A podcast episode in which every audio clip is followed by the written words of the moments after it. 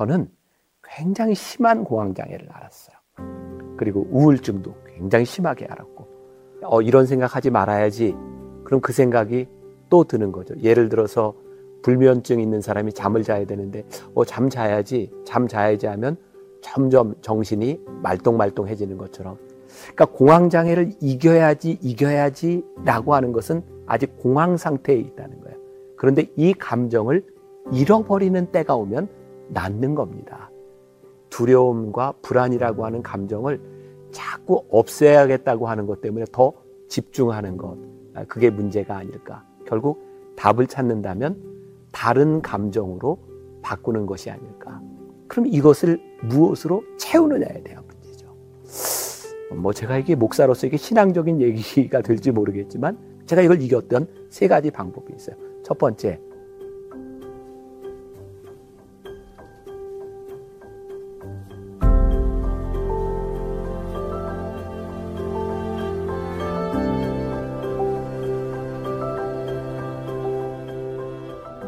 전 세계 크리스찬을 대상으로 조사를 해봤어요. 어떤 말씀을 제일 많이 읽거나 외우고 있습니까? 그 중에 1위가 바로 시편 23편 말씀이죠. 여호와는 나의 목자시니 내게 부족함이 없으리로다. 어떤 느낌이 드나요? 뭐 전혀 불안하거나 두려운 감정이 아니죠. 그가 나를 푸른 풀밭에 누이시며 쉴만한 물가로 인도하시는도다. 굉장히 편하네요. 내 영혼을 소생시키시고 자기 이름을 위하여 의의 길로 인도하시는도다. 아, 이 다윗이 이 고백을 했을 때 다윗의 상황은 어떤 상황이었을까요? 성서학자들에 의하면 다윗이 시편 23편을 썼을 때 헤브론에 있었다 그래요. 그 헤브론은 그가 왕이 되었는데 온전한 왕이 아니라 반쪽짜리 왕이었어요. 북 이스라엘, 남 유다가 여전히 나누어져 있어서 전쟁을 하고 있었고, 아, 이제 7년 6개월이 지난 다음에야 다윗은 온전한 통일 왕국의 어, 왕이 됩니다. 다윗은 아직 굉장히 환경적으로는 불안했고 모든 것을 다 갖춘 상황이 아니었어요. 그런데 다윗은 이런 고백을 하고 있는 거죠. 자, 우리 불안이라고 하는 감정은 왜 생기는 걸까요? 왜 불안할까요? 이건 뭐 신앙이나 비신앙이나 이런 걸 다 떠나서 내가 통제할 수 없는 상황이 되면 불안해요. 생각해 보세요. 내가 모든 것을 다 통제할 수 있다고 생각하고 내가 모든 것을 다 주관하고 있다고 생각한다면 불안할 이유가 전혀 없죠. 그러니까 이 불안이라고 하는 감정은 내가 통제할 수 없는 또는 내 마음대로 되지 않는 인생 가운데 일어나는 불안함이죠. 그러면 이 얘기를 들었을 때 아마 대부분의 사람들이 그렇게 생각할 것 같아요. 당연히 불안할 수밖에 없죠. 내 인생이 내 마음대로 됩니까? 그래서 제가 우리 교인들과 오래전에 시리즈로 설교를 했던 적이 있어요. 그 시리즈 제목이 내 맘대로 안 되는 내 인생이었어요. 마음에 확 와닿지 않으세요? 내 맘대로 안 되는 내 인생. 태어나면서부터 죽을 때까지 우리들의 맘대로 잘 안 되는 거죠. 나는 이렇게 하면 살 것 같아. 우리의 인생에 계획들이 있는 거죠. 그런데 환경이, 주변이 내 계획대로 움직여지지 않는 거예요. 어쩌면 이런 일들을 반복하다 보면 우리는 늘 불안 가운데 살 수밖에 없는 거죠. 자, 제가 시편 23편 이야기를 했는데 성경에는 하나님과 우리들과의 관계를 목자와 양의 관계로 표현할 때가 많이 있어요. 자, 목자와 양과의 관계, 그 관계는 어떤 관계일까요? 먼저 우리가 그 양의 특징을 좀 아는 게 좋을 것 같아요. 우리들이 흔히 생각하는 양, 굉장히 목가적인, 아, 뭐 순한 양, 이런 거 생각하지만 실제로 양이 무지하게 더럽습니다. 그리고 냄새도 많이 나고 그리고 양 중에는 여러 종류의 양이 있어요. 말 안 듣는 양, 말썽 부리는 양.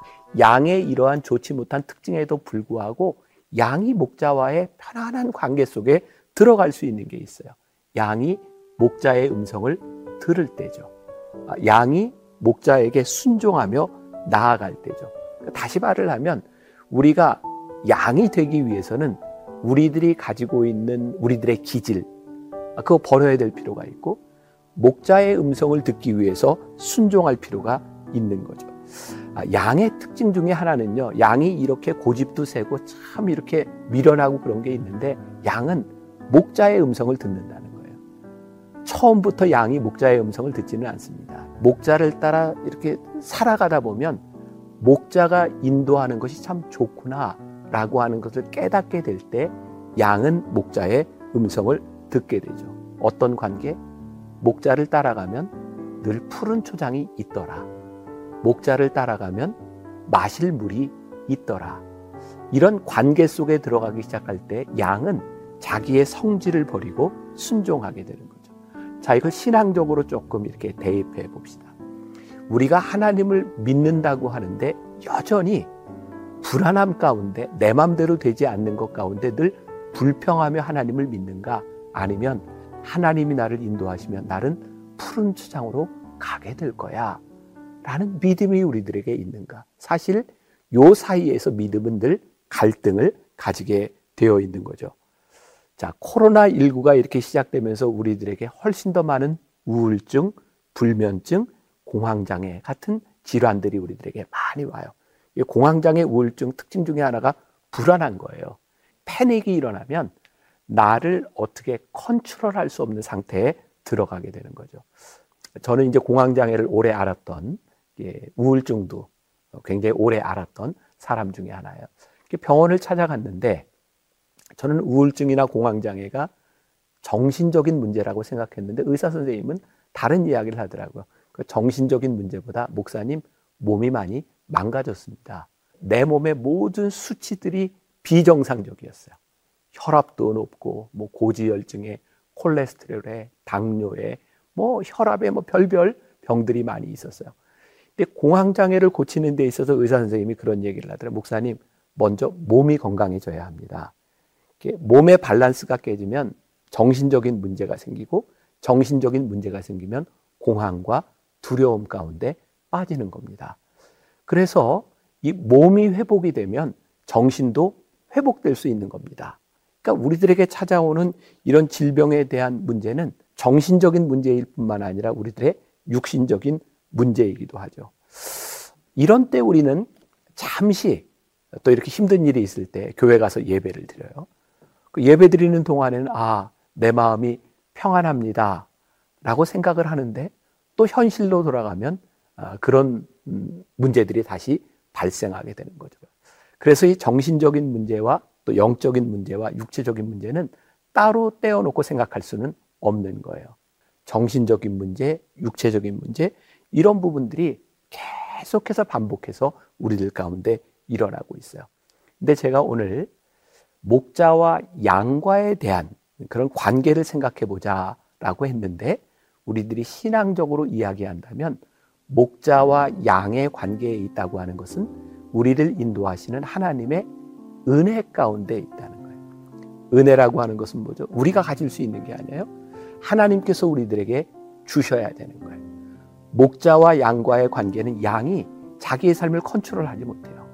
목자가 우리를 인도할 때 내가 푸른 초장에 거할 수 있다. 즉 은혜의 관계 속에 들어가게 되는 거죠. 자, 그러면 그 목자는 어떤 목자일까요? 성경에 보면 우리들이 믿는 하나님, 목자이신 하나님은 우리를 위해 목숨을 버리실 수 있는 분이다. 요한복음 10장에 보면 나는 선한 목자다. 선한 목자는 양들을 위하여 목숨을 거느니라. 이게 여러분들에게 아무 느낌이 없을지 모르겠는데 나에게 있어서는 아, 나를 위해 목숨을 내주시는 분, 그분이 나의 목자야? 이게 저에겐 굉장히 큰 은혜였어요. 아, 그리고 이 관계 속에 우리들이 들어갈 때 목자를 의지할 수 있구나, 따를 수 있구나, 라고 하는 고백이 들기 시작했죠. 그래서 우리의 삶에서 그 목자이신 하나님을 얼마나 의식하고 인식하고 살아가느냐. 그것을 알 때 우리는 감사의 감정을 가지고 살 수 있고 그것을 우리들이 잃어버리면 우리는 계속해서 불안한 가운데 살 수밖에 없는 거죠. 잠언 3장 5절부터 6절까지 이런 말씀이 있어요. 너는 마음을 다하여 여호와를 신뢰하고 내 명철을 의지하지 말라. 너는 범사의 글을 인정하라. 그리하면 내 길을 지도하시리라. 범사의 글을 인정하라. 방송을 듣는 분들에게 그런 도전을 좀 드리고 싶어요. 여러분들은 여러분들의 길을 인도하시는 여호와를 인정하시나요? 저는 하나님을 믿고 제가 은혜의 고백을 했을 때 제 속에 가장 큰 확신이 있었어요. 그게 뭐냐면 여기까지 인도하신 하나님이 앞으로도 나를 인도하실 거라는 믿음의 고백이었어요. 여러분들이나 저나 우리들이 인생을 살아가면서 우리들이 통제할 수 없는 수많은 일들을 계속해서 겪습니다. 그런데 이 통제할 수 없는 일 가운데서 내버려진 존재가 되느냐, 내 길을 인도하시는 하나님을 믿느냐, 이건 굉장히 다른 차원의 문제겠죠. 제가 목사로서 여러분들에게 이런 이야기를 좀 할 수 있을 것 같아요. 저는 제 인생에 통제할 수 없는 굉장히 어려운 일이 이렇게 있을 때마다 묘한 기대감 같은 게 있어요. 그러니까 그 일이 일어날 때는 힘들어요. 그런데 하나님은 이 일을 통해서 어떤 일을 계획하시지? 어떤 길로 인도하시지? 여호와가 나의 목자가 되신다고 하는 게 불안함 가운데 나를 머물게 하는 것이 아니라 묘한 기대감. 그게 목자와의 관계, 속, 관계 속에서 살아가는 처의 신앙 고백이기도 해요. 우리가 잘 아는 로마서 8장 28절, 제가 굉장히 좋아하는 말씀, 롬팔 28이라고 하는데, 모든 것이 합력하여 선을 이루는 거예요. 굉장히 놀라운 말씀 아니에요? 지금 우리들에게 일어나는 통제할 수 없는 일들, 우리를 불안하게 하는 일들, 그 일들 모두가 합력하여 선을 이루고 있다. 하나님이 우리를 인도하고 계시다라고 하는 고백이죠. 여호와는 나의 목자시니 내게 부족함이 없으리로다. 요 말씀을요. 영어 성경에 보면 부족함이 없다라는 말을 이렇게 표현하고 있어요. 똑같은 말일 수도 있어요. I shall not in want. 바라는 게 없다. 어, 저는 요 말씀을 보다가 굉장히 은혜를 받았어요. 부족함이 없다. 요 말씀이 아, 내가 더 이상 원하는 게 없다는 거구나. 그러니까 우리는 언제 부족함이 없다는 상태에 있어요? 내가 더 이상 원하는 게 없어. 그 상태에 들어갈 때 우리들이 부족함이 없는 거죠. 우리들이 부족하다라고 느끼는 것은 끊임없는 소유욕, 욕심, 우리들에게서 계속 일어나는 거예요. 결핍이죠. 결국 또 불안함과 두려움이라고 하는 감정은 어떤 감정이에요? 결핍인 거예요. 나에게 채워지지 않는다. 그런데 다윗은 무슨 고백을 해요? 내게 부족함이 없습니다. 처음 시작할 때 그런 얘기했죠. 다윗이 이 고백을 했을 때 어디에서? 헤브론에서. 아직 왕국이 통일되지 아니하고 북쪽에 강력한 적, 적을 두고 아직도 싸워야 되는 그 상황 가운데서 다윗이 무슨 고백을 해요? 나에게 부족함이 없습니다. 다윗이 범죄했을 때 우리가 잘 아는 우리아의 아내를 범했을 때 그때가 언제일까요? 그때는 이미 왕국이 통일되고 진짜 다윗에게 어떻게 보면 부족함이 없는 상태에서 다윗이 죄를 짓죠. 부족함이 없다고 생각하는데 다윗이 아, 그가 하나님을 목자로 여기지 않았던 것 같아요. 그때에는 다윗이 한 여자를 범하게 되죠. 사실 왕으로서 그가 취할 수 있는 많은 여자가 있었을 거예요. 근데 그에게 모자라는 거예요. 그에게 결핍의 감정이 들어왔을 때 그는 죄를 짓게 되죠. 우리들이 불안과 두려움 가운데 죄를 짓는 많은 감정들은 우리들에게 계속 부족하다고 하는 허전한 감정들이에요. 어, 저는 아직 시간이 많이 남아 있기는 하지만 이제 은퇴를 앞두고 있어요. 아직 많이 남았어요. 제가 이런 이야기를 하면 목사님 언제 은퇴하세요? 그럼 제가 아직 멀었어요. 그렇지만 은퇴를 생각해요. 제 아내하고 둘이 그런 얘기를 참 많이 해요. 우리가 은퇴를 앞두고 시험 들지 않는 제일 중요한 감정 중에 하나가 섭섭해하는 마음을 갖지 말자. 그러니까 은퇴할 때가 됐는데 내가 이만큼 했는데 내가 이만큼 대우를 받지 못해.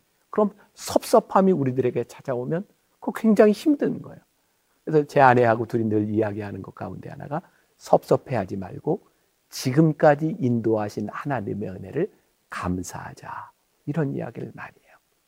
제가 어느 날 라디오를 듣고 운전하면서 가다가 어떤 목사님의 설교를 듣게 되었는데 그런 이야기를 하더라고요.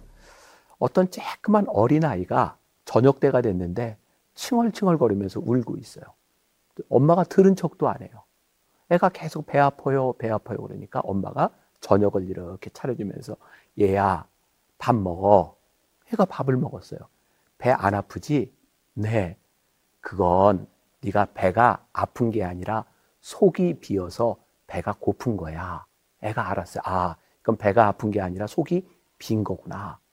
그날 밤에 아주 늦게 이 애 아빠가 퇴근을 하고 들어오는데 술을 많이 먹고 들어오면서 어, 내 머리가 아프다, 머리가 아프다 그러더래요. 애가 아빠한테 아빠, 그건 머리가 아픈 게 아니라 머리가 벼서 그런 거예요. 어, 그러더래요.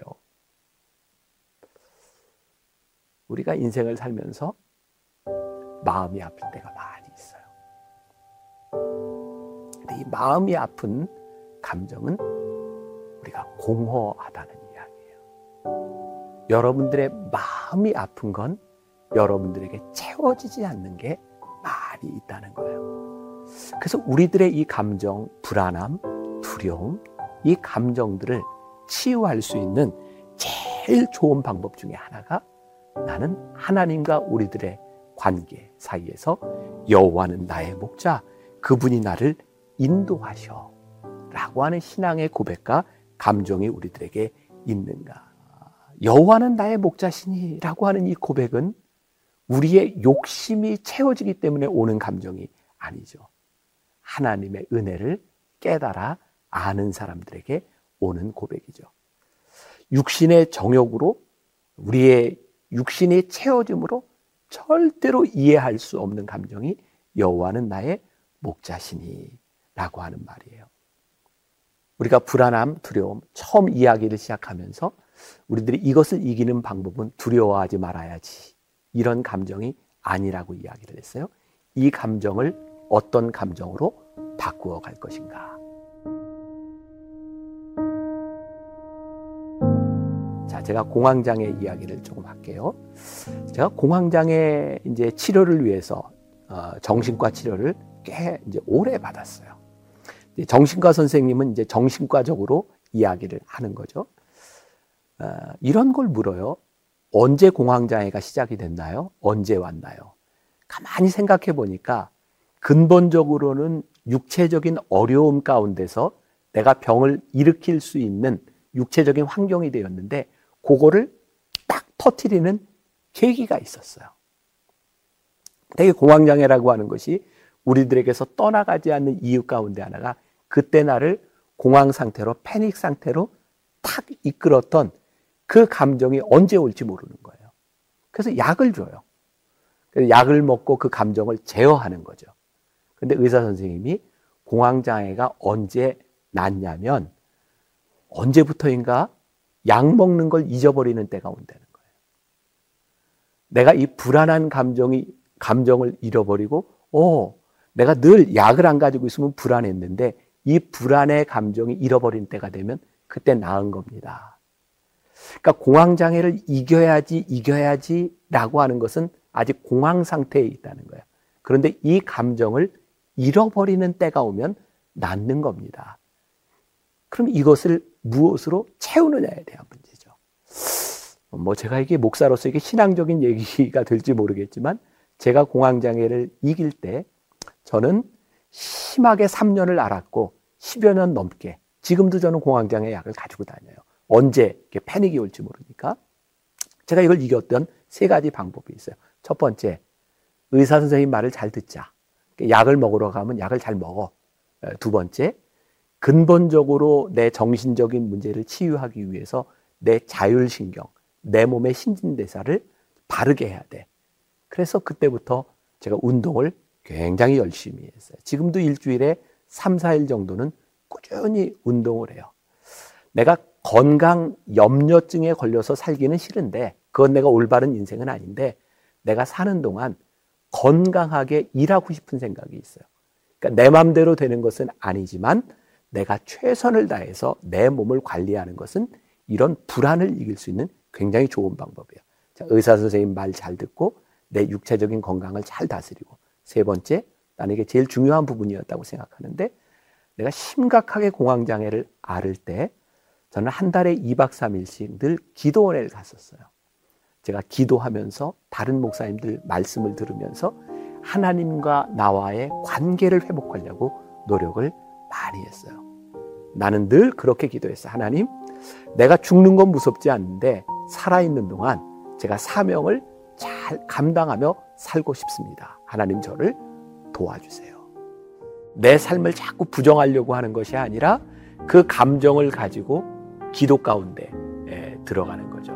내가 요즘 읽었던 책 중에 굉장히 좋은 책이 Dark Cloud, 어두운 구름, Deep Mercy, 깊은 은혜, 극률.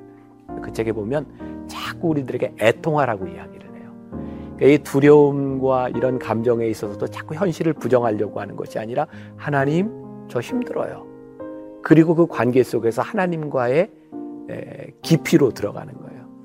애통하세요. 그 감정을 그대로 하나님께 가져가세요. 그리고 이거 정말 힘든 답인데 그게 하나님께서 나에게 주신 그 애통함, 고통이라고 하면 내가 이것을 안고 갈 수 있는 어, 믿음을 나에게 주세요.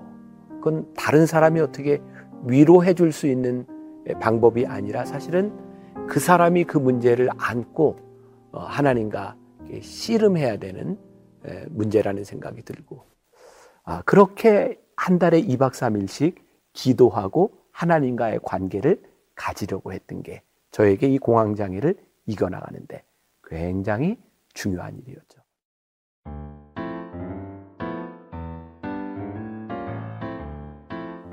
근데 하나님과 우리와의 관계 속에 들어가는 것, 우리의 우울과 공황과 불안의 감정이 아니라 어떻게 하나님과의 관계 속에서 우리들이 감사하는 삶을 살아갈 수 있을까? 제가 구체적으로 세 가지 방법을 제시하는데 여러분들이 한번 적용해도 좋을 것 같아요. 첫 번째, 받은 복을 한번 세워보아라. 어, 지금 이 시간에도 여러분들을 굉장히 힘들게 하는 일들이 있을 거예요. 근데 가만히 보면 우리들의 삶에 늘 이렇게 어려웠던 일만 있는 건 아닌 거예요. 자, 생각해 보세요. 어려움의 감정이라고 하는 것은 좋은 것이 있었기 때문에 느끼는 거예요. 좋은 것에 대한 감정은 어려운 것이 있었기 때문에 느껴지는 거예요. 그러니까 우리들에게 이 불안의 감정, 이 두려움의 감정이라고 하는 것은 사실 우리들에게 불안하지 않고 두렵지 않았던 감정이 있었다는 거예요. 그러니까 받은 복을 세워보아라 라고 하는 것은 우리들이 지금 불안과 두려움의 감정 가운데 있는데 이 감정이 아니었던 하나님이 우리들에게 주셨던 복을 우리들이 세워보는 거예요. 저는 복을 세는 것은 우리 신앙은의 가장 큰 특권이라고 생각하거든요. 복을 셀 때 우리는 어떤 관계 속에 들어갈까요? 아, 하나님이 나와 함께 하셨던 목자와 양의 관계 속으로 우리들이 들어가는 거예요. 그러니까 복을 세면서 우리는 다른 감정 속으로 들어가게 되어 있는 거죠. 자, 그리고 제가 굉장히 중요한 팁을 여러분들에게 알려드린다면 우리들이 인생을 살아가는 두 가지 관점이 있어요. 하나가 뭐예요?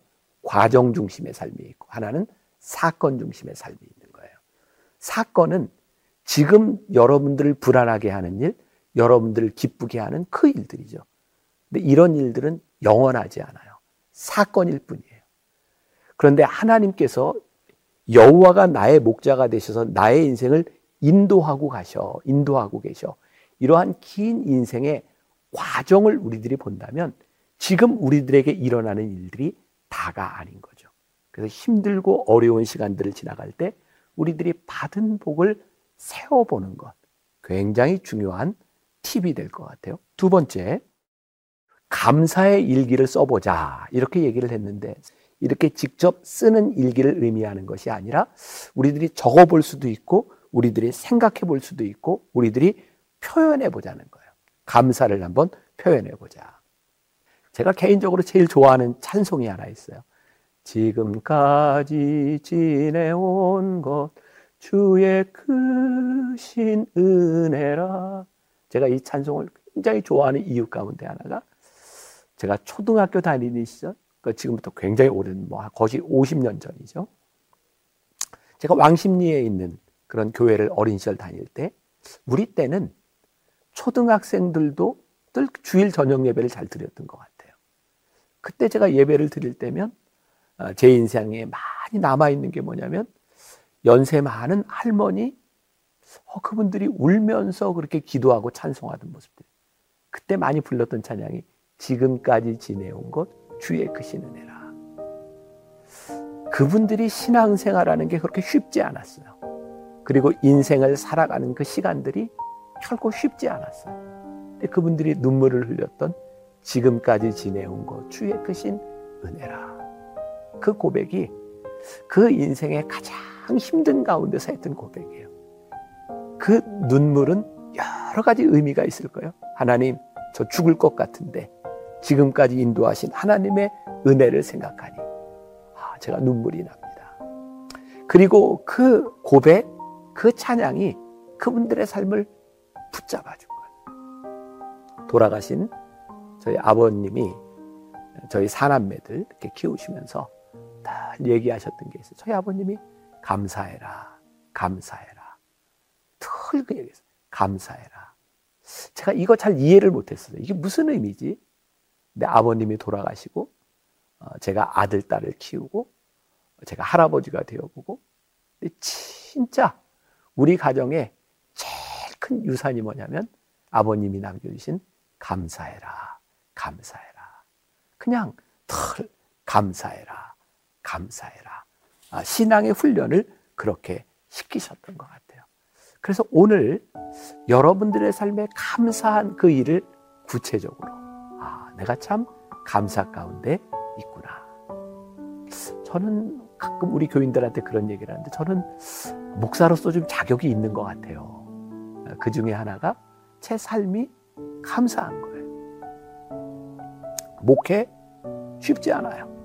저도 여러분들이 만나는 똑같은 어려움들을 만 정도의 차이는 있지만 우리 인생은 그런 거예요.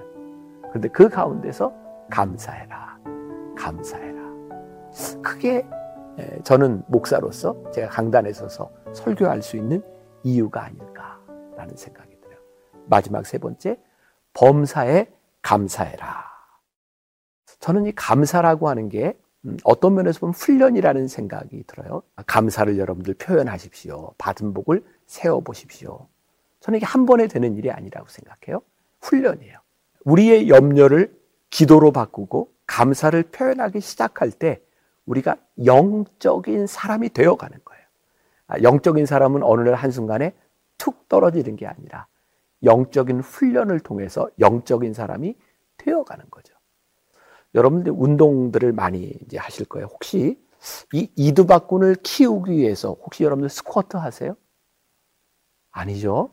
아, 스쿼트를 하는 건 이 허벅지의 근육을 키우기 위해서. 만약에 우리들이 이 팔 근육을 우리들이 키우기를 원한다면 아령이나 혹은 누워서 벤치프레스 이런 걸 할 거예요. 근육을 키우려면 거기에 맞는 근육을 써야 되는 거죠.